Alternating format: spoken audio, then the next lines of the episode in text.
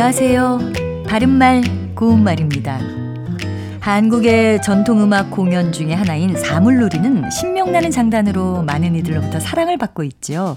여기에는 장구가 들어가는데요. 이 장구를 장고로 잘못 알고 계신 분들도 있습니다. 장구가 표준어고요. 이것은 한자어인 장고가 원말인데 시간이 지나면서 장구로 바뀌어 쓰게 됐습니다.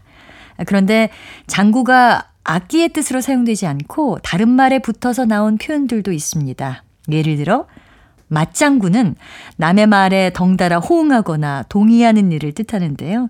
주로 맞장구 치다의 형태로 쓰여서 내가 얘기를 하자 아저씨가 맞장구를 쳐주었어.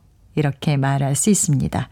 또 말장구는 남이 하는 말에 대해서 동조하거나 부추기는 말 또는 그런 일을 뜻하고요. 엄마의 말에 아빠가 말장구를 쳤다. 이렇게 표현할 수 있습니다. 헤엄칠 때 발등으로 물 위를 잇따라 치는 일을 물장구라고 하지요. 그 외에도 발장구라는 표현도 있는데 두 발을 위로 들었다 놓았다 하는 것을 뜻하기도 하고요. 어린아이가 엎드려서 기어가려고 두 발을 아래 위로 움직이는 것을 뜻하기도 합니다. 아기가 엄마에게 가려고 발장구 치는 것이 몹시 귀엽다.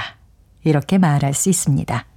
바른말 고운말 아나운서 변희영이었습니다.